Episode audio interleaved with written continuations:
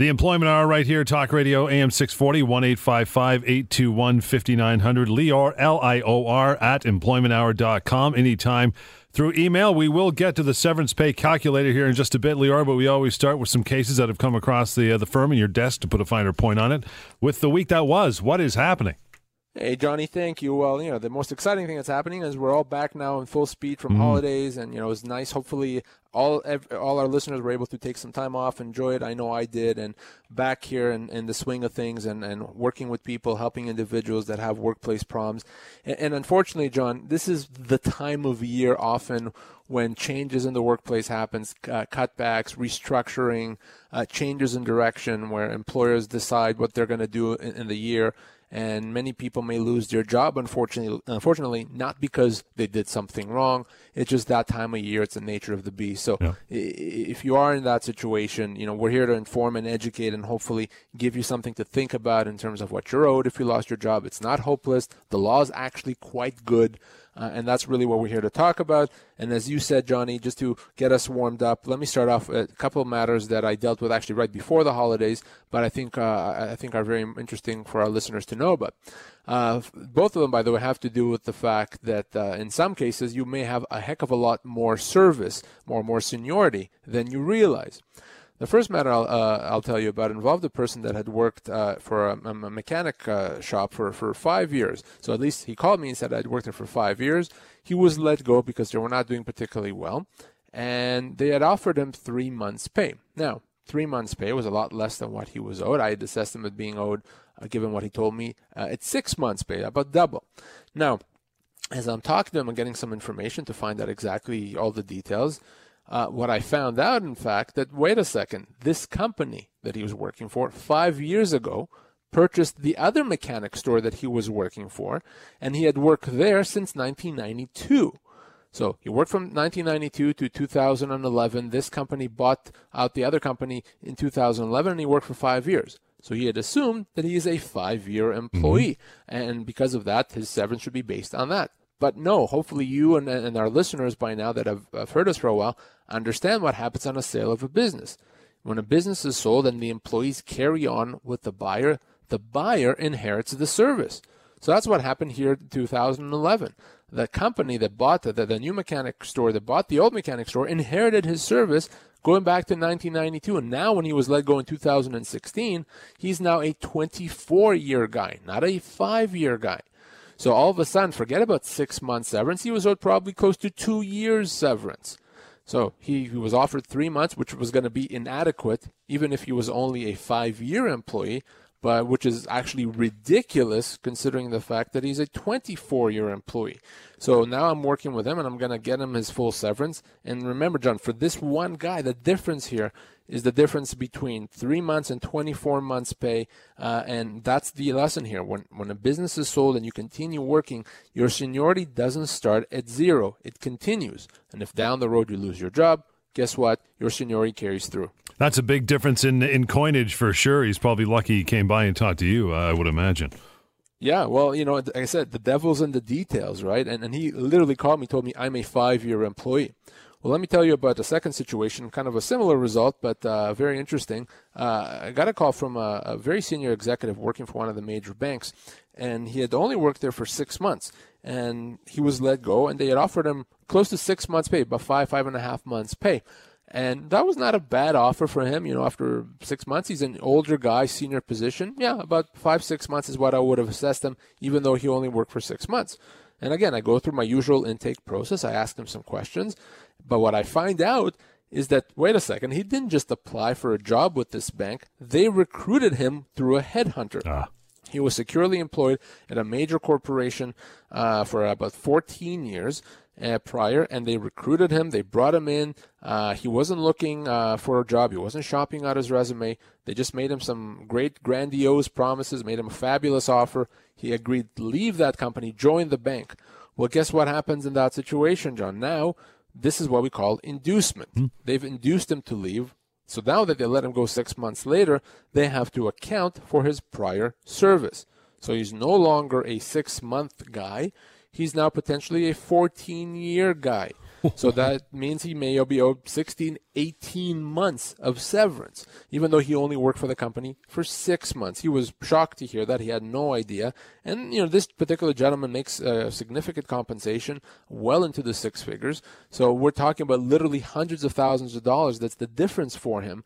So uh, remember, when you, lo- when you lose your job, if in fact you worked there for a short period of time, but you were recruited into that job, you may get credit for the time you had with the previous company, and that may make all the difference in the world. Never mind being an employee. This is a word of the wise for employers as well. Call you and check this stuff out before you start making moves because it could cost you large, right?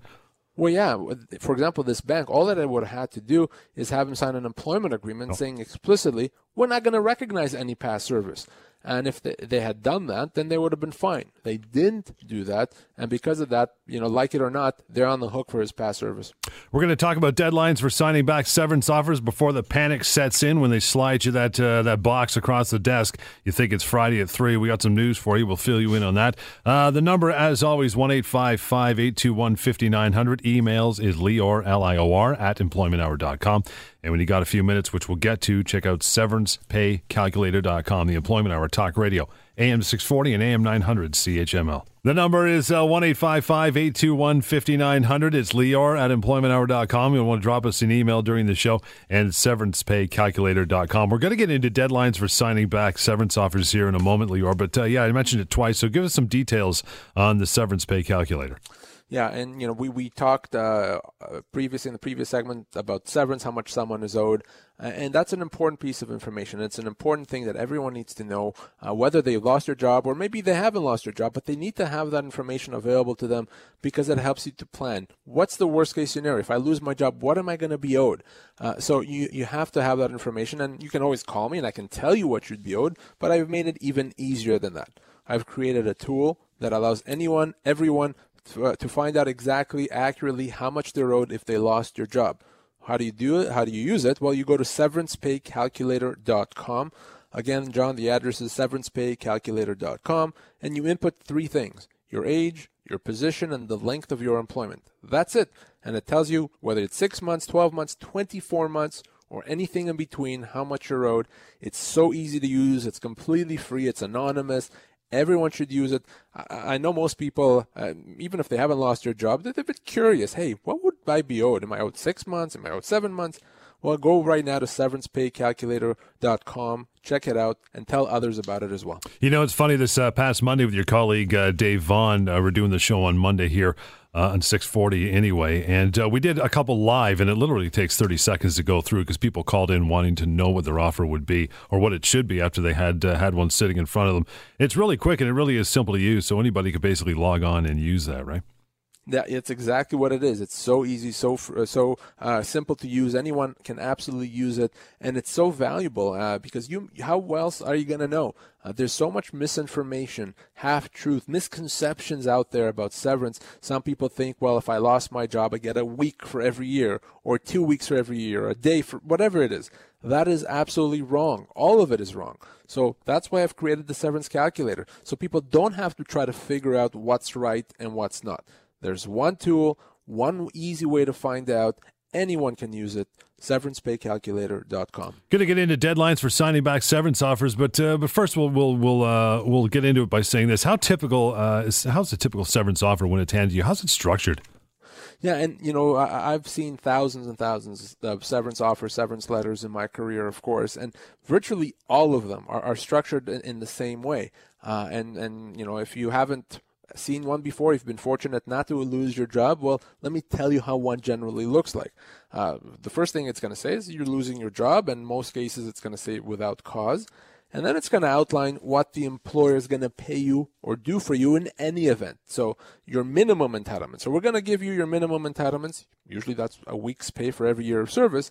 And then the offer comes in. Then an employer is going to say, well, in addition to those minimum entitlements, here's what we're going to offer you. We're going to offer you the following. And to get this extra amount, you have to sign off on our severance offer by the deadline. And there's always then going to be a deadline uh, by which an offer has to be signed. Uh, usually it's a few days later. Friday at 5 tends to be a very popular mm. day for, for whatever reason, then there's also going to be attached a legal document called a release. A release is a standard legal document that essentially says that once you've accepted the offer, you can't change your mind. So that's really what a, a severance offer looks like. Most of them are two pages of length, not very long usually. Uh, and and it's that extra amount that people get very worried about. They think, well, wait a second, they're offering me this extra amount, but only if I sign by Friday at five. And they Right. may think, well, if I don't accept by Friday at five, I'm not going to get this extra amount, and I want this extra amount. What people don't understand is that they think this extra amount is something that the employer is giving out of the goodness of their heart. Well, it's not that way, John. This extra amount is what the law requires them to provide. So, because of that, you know, th- that deadline really ultimately should not matter because you're owed what you're owed. And that's really what we want to talk about. So the deadline isn't really that big a concern for anybody. Well, no, no, the deadline is not a concern simply because you're owed what you're owed. You, you have certain rights, and your rights do not expire, Johnny, Friday at 5. If I owe you a $1,000, I can't say, well, I'm only going to pay what I owe you, John, if you accept my offer by Friday. Well, no. Too bad for me. If I owe you a 1000 bucks, I have to pay you a 1000 bucks. The only time a deadline could be relevant in a severance offer is if the employer is offering you more than what they should be offering you, in which case, obviously, you would want to accept it before they change their mind.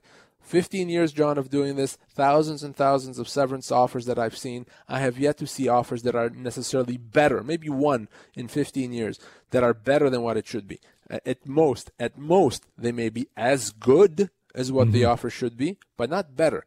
So because of that, what I always tell people is don't worry about the deadline. Your legal rights don't expire Friday at five. Uh, it- it's a it's a pressure tactic, John. It's all it is. The employer wants you to think often that you have something to lose, to, to try to kind of light a fire under you. Well, you, something's going to happen if you don't sign by Friday, and most people fall for that. They don't know any better. So they think, wait a second, I have to sign by Friday, or else something bad's going to happen. They sign off only to then realize that they shouldn't, that they walked away from thousands or tens of thousands of dollars that they were owed. Hmm. By then, it's too late. You have what? I've heard what two years rather to get that offer signed back. Not that anybody's going to take two years, but that is your window, right? Well, yeah, you have two years to pursue your legal entitlement. So if you lost your job tomorrow, your or today, your legal rights don't expire until two years from today. That's a long period of time, and it's not Friday, and it's not Thursday or Monday. You have plenty of time. Now, I, I would never say, "Hey, sit on this for two years." That's ridiculous. We can resolve this very, very quickly.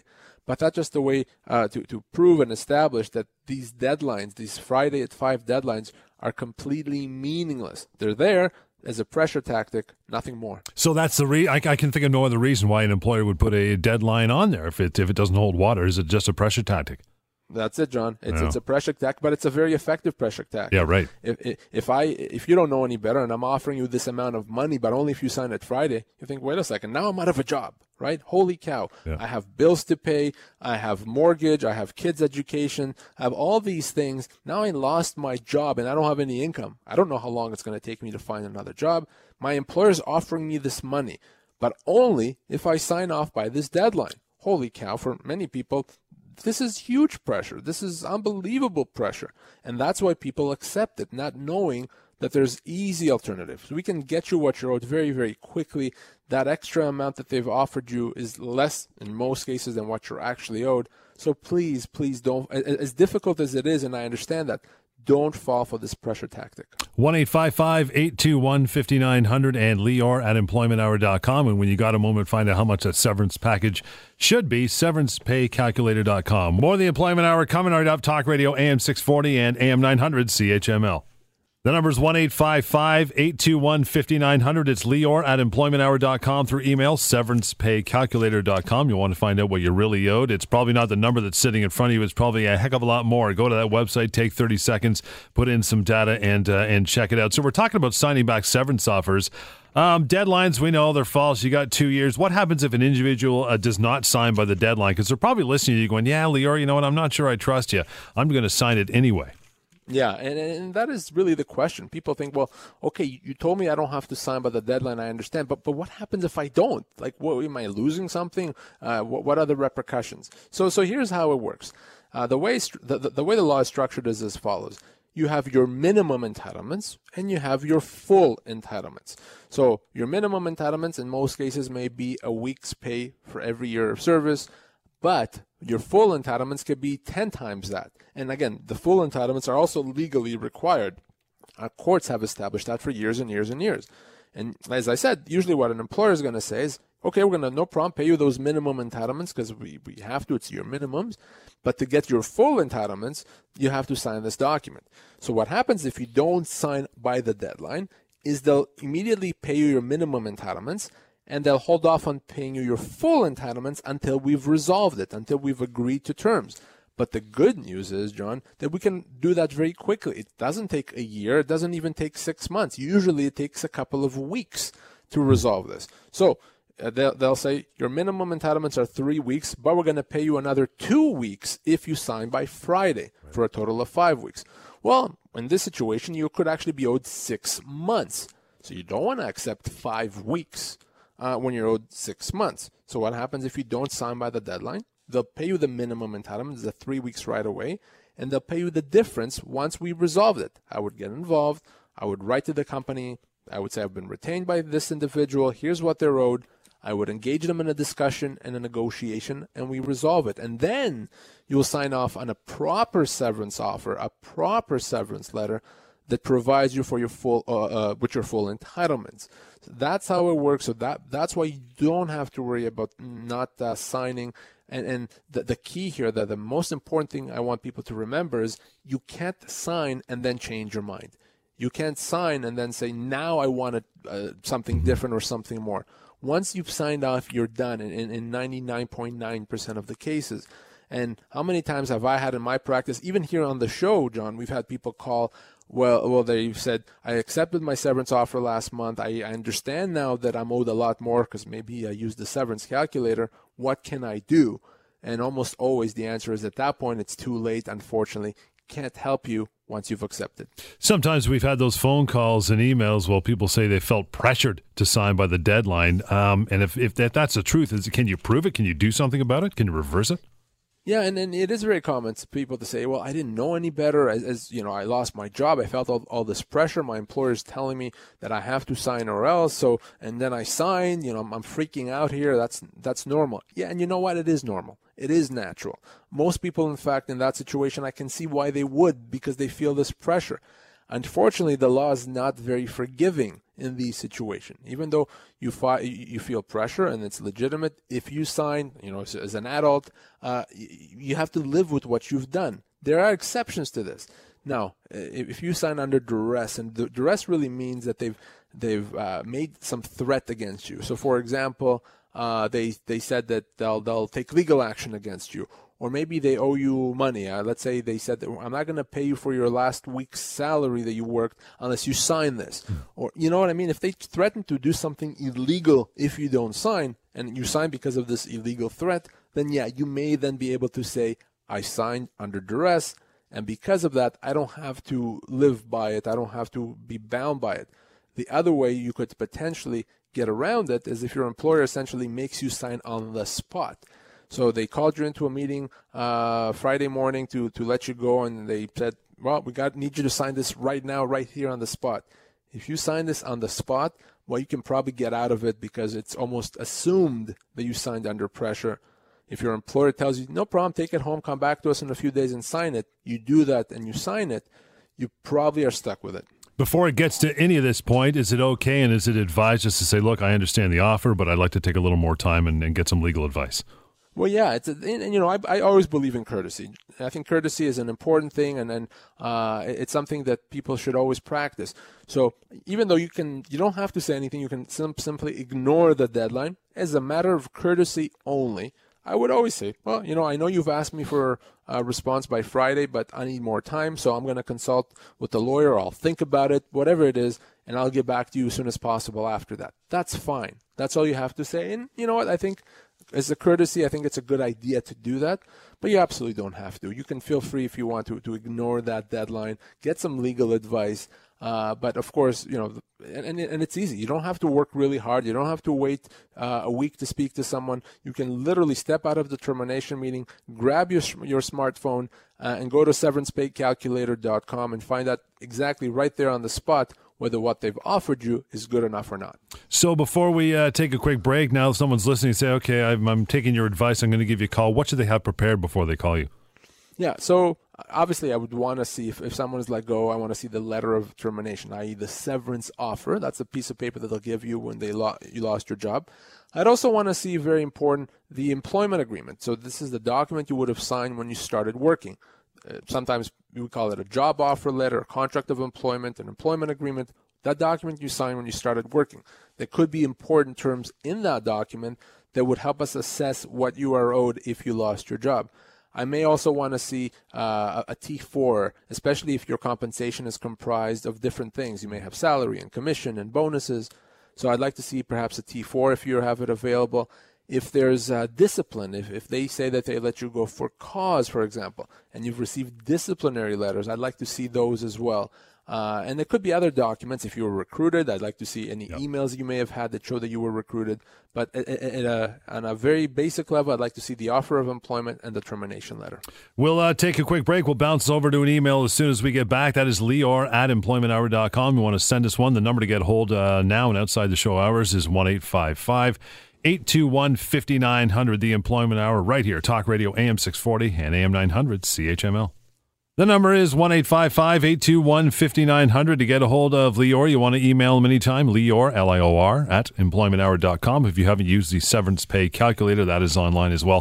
Find out what you're truly and really owed. It is severancepaycalculator.com. and email. Uh, now we'll get to one from, uh, from Dave here. Lior says, I drive a truck. And this is nice. My employer is installing driver facing cameras in all the trucks and has asked me to agree. What happens if I don't agree? No kidding. Yeah, no, it's an interesting question uh, with uh, with driver facing cameras, and and the reality is that uh, it's not something that an employer generally can do is, is change you know obviously if you're driving a truck and, and you don't have cameras having cameras is a significant change that said what our courts have said is uh, have said is that unless you're somewhere where you have a real expectation of privacy like in a change room a bathroom etc uh, then then an employer generally can kind of get away with that. So in a situation where you're driving around the employer's clock, you're not expecting necessarily privacy. I mean, you, there's windows in the truck; people can otherwise see you. It's not a, a private place. Then yeah, an employer usually could do that. Uh, it, it's not a a thing that I would usually recommend to employers for various reasons. But is it illegal? Is it something that you can take action against your employer for doing? Probably not. So if you, you know, quote unquote refuse, the employer may say, well, too bad, we're going to put it in anyway. And if you maybe take them out, that could be potentially cause for termination. So in, in a situation like this, driver facing cameras, yeah, not ideal, but but not illegal either. Got Brian here says I was just laid off and my employer told me that I only get severance if they don't call me back to work within 35 weeks. Does that sound right? Is it? Well, John, this is obviously we've talked about. This is a temporary layoff, yep. quote unquote, and I say quote unquote because it, there really isn't such a thing as a temporary layoff. A temporary layoff is a termination. A lot of employers think that they can lay someone off temporarily, and if they don't call them back, that's when they have to pay him severance. And if they do call them back, then life's good, no problem.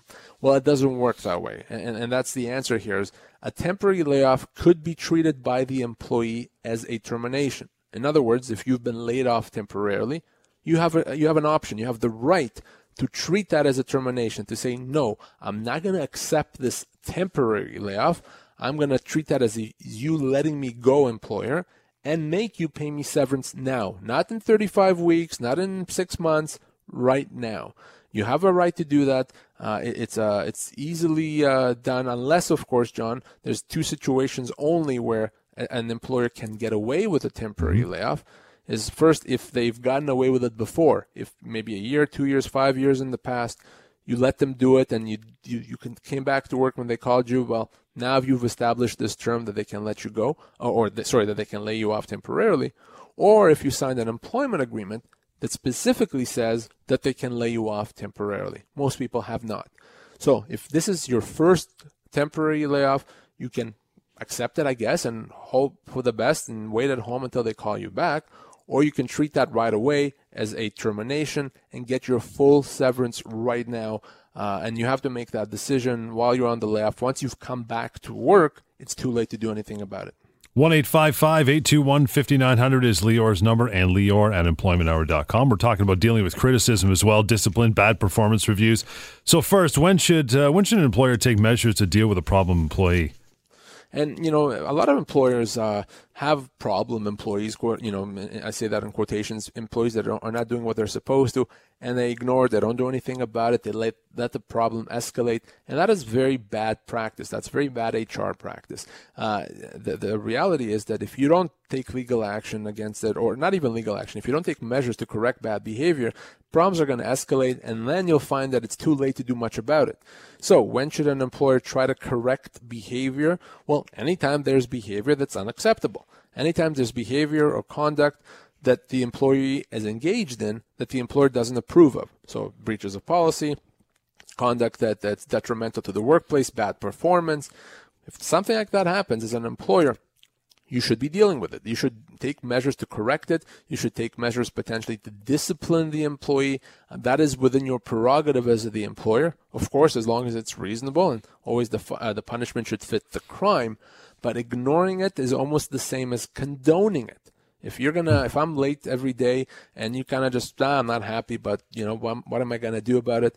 And then you say, well, now it's enough is enough. You've been late every day for the past six months well, at that point, it may be too late because, hey, you've condoned it. I thought I was doing everything fine. Now you want to punish me for something that I thought it was fine to do? Doesn't work that way. That's why you should not be condoning bad behavior as the employer. Document it, take legal, uh, take um, measures to correct the behavior, and potentially discipline. Couple minutes left here uh, in this segment. Let's talk a little bit about that corrective measures. What are they? So an employer has a few corrective measures at its disposal, and you know the first one may be if it's just a matter of someone not doing a good job, you can use a performance improvement plan.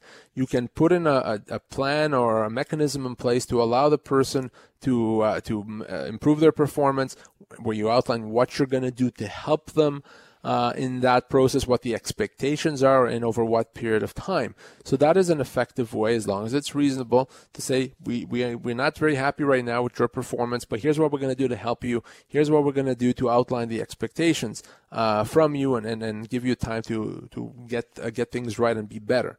That's one thing an employer can do. Now, the other measures have to do more with discipline. As an employer, you can discipline employees for improper conduct.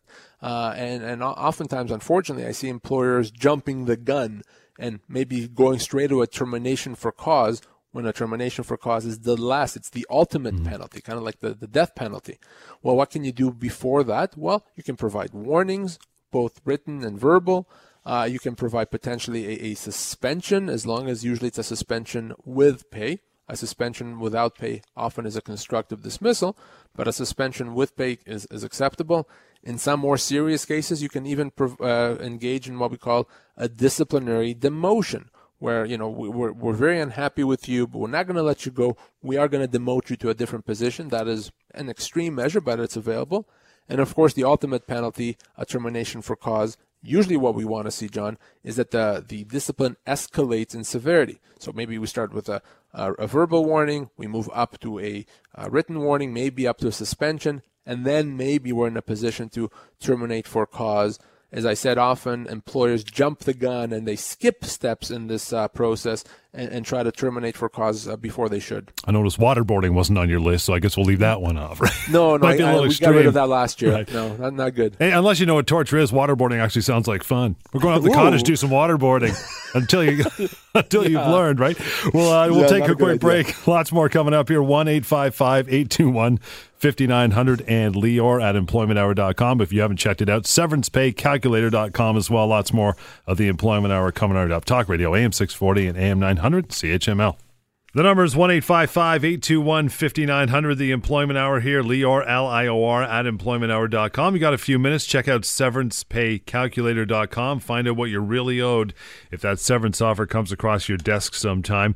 Uh, we're going to get back into disciplinary measures. So I'll ask you to pick up where we, uh, we kind of left off a few minutes ago. That is, uh, if the employee agrees that there is a legitimate reason for the corrective measure, what does that employee do or what should that employee do?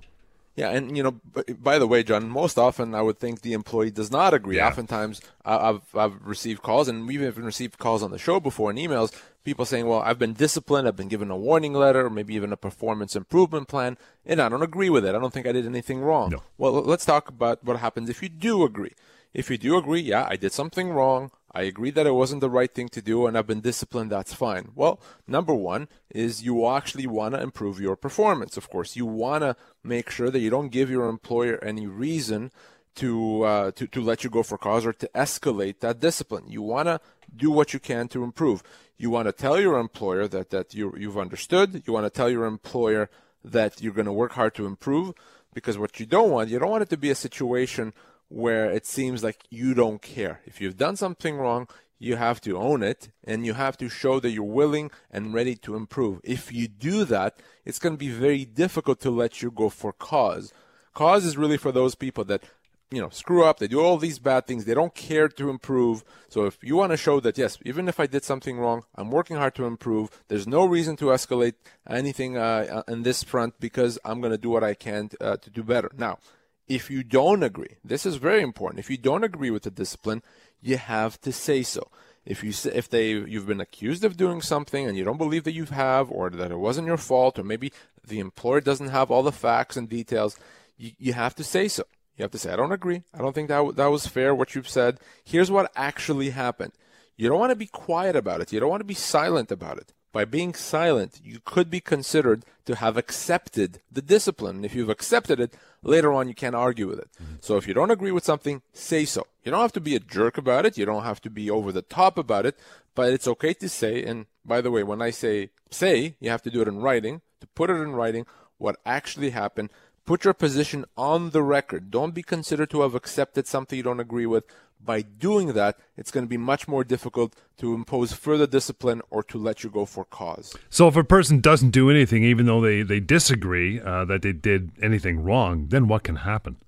Yeah, well, if the, if the person doesn't do anything, uh, even though they disagree, then they could be considered to have accepted it, right. and then the employer can later on impose further discipline on the basis that you did something wrong before, you did something wrong now, now we can let you go for cause when you when you may say, well, wait a second, I didn't do anything wrong before. Well, too bad. We said that you did. We disciplined you. You didn't say anything about it. Didn't argue. So silence is acceptance. You never mm-hmm. want to accept something you don't agree with. That's, by the way, John, a very good rule for employees in the employment relationship. Acceptance or is the same as silence, or silence is the same as acceptance. For example, if your employer reduces your pay, we talked about that before. You may not be happy. Who would be obviously happy if their pay gets reduced. But by not saying anything about it, you're considered to have accepted it, even though you're not happy. So the same thing applies in every workplace situation. Where something is said, done, contemplated that you're not agreeing with, you have to say so. Put that position in writing. Uh, otherwise, you've accepted it, and then you're stuck with it, and you can't do anything. One eight five five eight two one fifty nine hundred is the number. So obviously, I mean, these situations can cause a lot of stress. Should someone take um, like a medical leave? You know, I, I, often get calls with these questions exactly. You know, I've been I've been very stressed. My employer is disciplining me. I don't think it's legit. Uh, you know, I can't sleep. I can't eat. Uh, what do I do? Well, oftentimes the answer is yeah. if if you can't function and it impacts your health that much, then you should talk to a doctor and together with the doctor decide whether or not a medical leave is appropriate. You know, it's not for me to say. I'm not a doctor whether you should be off on a leave, but it's certainly legitimate to seek the advice or consult with the doctor and find out whether or not you should be off on a leave. What I don't recommend doing is, uh, you know, what some people do is, I, you know, they see the writing on the wall, they think they're about to be let go, so they go on a medical leave, hoping that that could avoid that. That never works. It, it's not a situation. If your employer is going to let you go, you can't avoid that. You can't prevent that from happening by going off on a medical leave of absence. So it's illegitimate. All you do maybe is delay it by a bit. Yeah. So, uh, but yeah, if your employer is treating you inappropriately then you can go on a medical leave of absence, and potentially by doing that, because the inappropriate treatment caused you to go on a medical leave of absence, you may even be able to treat that at that point as a constructive dismissal, leave and get severance. So someone was given a warning, but their employer is, is still not happy with them. Does that mean now they can let them go for cause? No, it's not uh. that uh, fast. You really need to build up a case to terminate for cause. If, if we use the death penalty analogy that I've used before, so you've done something wrong, okay, you know, you, you get a, I don't know, suspended sentence. You did something wrong again. Well, it doesn't necessarily mean, well, now too bad, it's the death penalty. Maybe now you're going to get a prison sentence. You know, there's various steps that are available. And the same thing happens in the employment relationship. You did something wrong, you got a warning. Well, then you may need, then, uh, you did something wrong again, you may need another warning, maybe a suspension, etc. Uh, you have to build up the case if you're an employer, and usually I would want to see three, maybe four types of disciplinary measures before we can con- contemplate a termination for cause. And timing, of course, is important. If, if you've received three disciplinary measures in 17 years, that doesn't mean with the fourth one you could be let go for cause. If you received three disciplinary measures in the last year, then yeah, the fourth one may be a termination right. for cause. So we have to look at that as well. So, to, you know, uh, fishing through all this, when does someone call you? Well, someone should call me whenever they believe that an employer is treating them completely unreasonably and unfairly. Whenever someone feels that the employer is trying to build up a case to let them go for cause, then they need to call me. Uh, uh unless, of course, they believe that the employer has legitimate reason mm-hmm. to do that. Most people don't, and I understand that. So if you think your employer is building up a case against you because they're trying to lay the foundation, the groundwork to let you go for cause, you need to call me because we need to discuss how we build our own case. How do we pre- uh, prevent that from happening? How do we document and record what actually happened? How do we, we respond to the employer so that we don't put them in a position from a legal standpoint to let you go for cause? So it's very important if you ever get the feeling that your employer is building up a case to get legal advice. Yeah, and it's a don't let it go. The number is 1 855 821 5900 anytime. Keep that on you. Write it down. Lior, L I O R, at employmenthour.com is email. We'll get to a couple of those when we, uh, when we come back from a short break, by the way. And if you've never used it, check it out. SeverancePayCalculator.com. Look at the numbers, go through it. it. Takes about 30 seconds. You'll find out what you're really owed in a real life situation, not just what uh, people tell you on the street. Trust me, we've covered that about a billion times. Lots more of the Employment Hour coming right up. Talk Radio, AM 640 and AM 900 CHML. The number is uh, 1 821 5900 to get a hold of Lior anytime or Lior at employmenthour.com. I mentioned an email, and we'll get to one right now uh, to close off the show this week. Uh, this gets sent in from Fran. Says, I've worked for a small company for 26 years. Just found out that the business is closing at the end of the month. The owner says that because we have a small company, they don't have to pay severance. Wouldn't that be sweet? Uh, is that right? He wow. says you know, tongue in cheek. You know, tongue in cheek, and but the, the, unfortunate thing is, a lot of people still believe that. A lot mm-hmm. of employers, and it may even be that the Fran's employer believes that legitimately. Right. So let's set it straight again for Fran, for Fran's employer, and for anyone else listening. No, the size of the company, the size of the company's payroll, the number of employees do not matter. Okay, they do not matter at all when it comes to severance. It doesn't impact it. So you could be working for a company with one employee or 2,000 employees. You still get the same amount of severance. The same, not almost the same, mm-hmm. the same. Because your entitlements are based on your age, your position, and the length of your employment. So, Fran, you've worked there for 26 years. I don't know more about your position, but after 26 years, you're going to be looking at a minimum, likely at 18 months severance, potentially as much as 24 months severance. So not only do you get paid, you get paid anywhere from a year and a half's pay to two years' pay. So that's wrong. Anyone that tells you differently, your employer that tells you differently, that means you've been wrongfully dismissed. Don't believe that. It's wrong. It's false give me a call as soon as possible. Let's get you what you're owed and tell your your colleagues if they're in that same situation to do the exact same thing. And again, you've done this so much for so many years, you know that number right off the top of your head. But just give us a basic breakdown, last minute to go here of the severance pay calculator because I mentioned it throughout the show, right? That's right. And and for Fran and for anyone else uh, that's wondering about what they're owed, and you know it's always interesting to find out how much you're owed if you lost your job or could potentially one day lose your job. SeverancePayCalculator.com input your age, your position, and the length of your employment, and find out very easily, very quickly how much you're owed. Free completely, completely anonymous, uh, and make it the very first place you go to. Uh, it's such an important piece of information. It could literally save you tens of thousands of dollars. So check it out. Until next time, here is the email address that we used Lior, L I O R, at employmenthour.com. Phone calls anytime. Bring them on. Lior's waiting for you to call. Answer all your questions and move on from there. 1 855 821 5900. And one more time, severancepaycalculator.com is that simple, easy, quick, and free tool. You can start using that as soon as you want, like now, as soon as we sign off. Till next time, the Employment Hour right here, Talk Radio AM 640 and AM 900 CHML.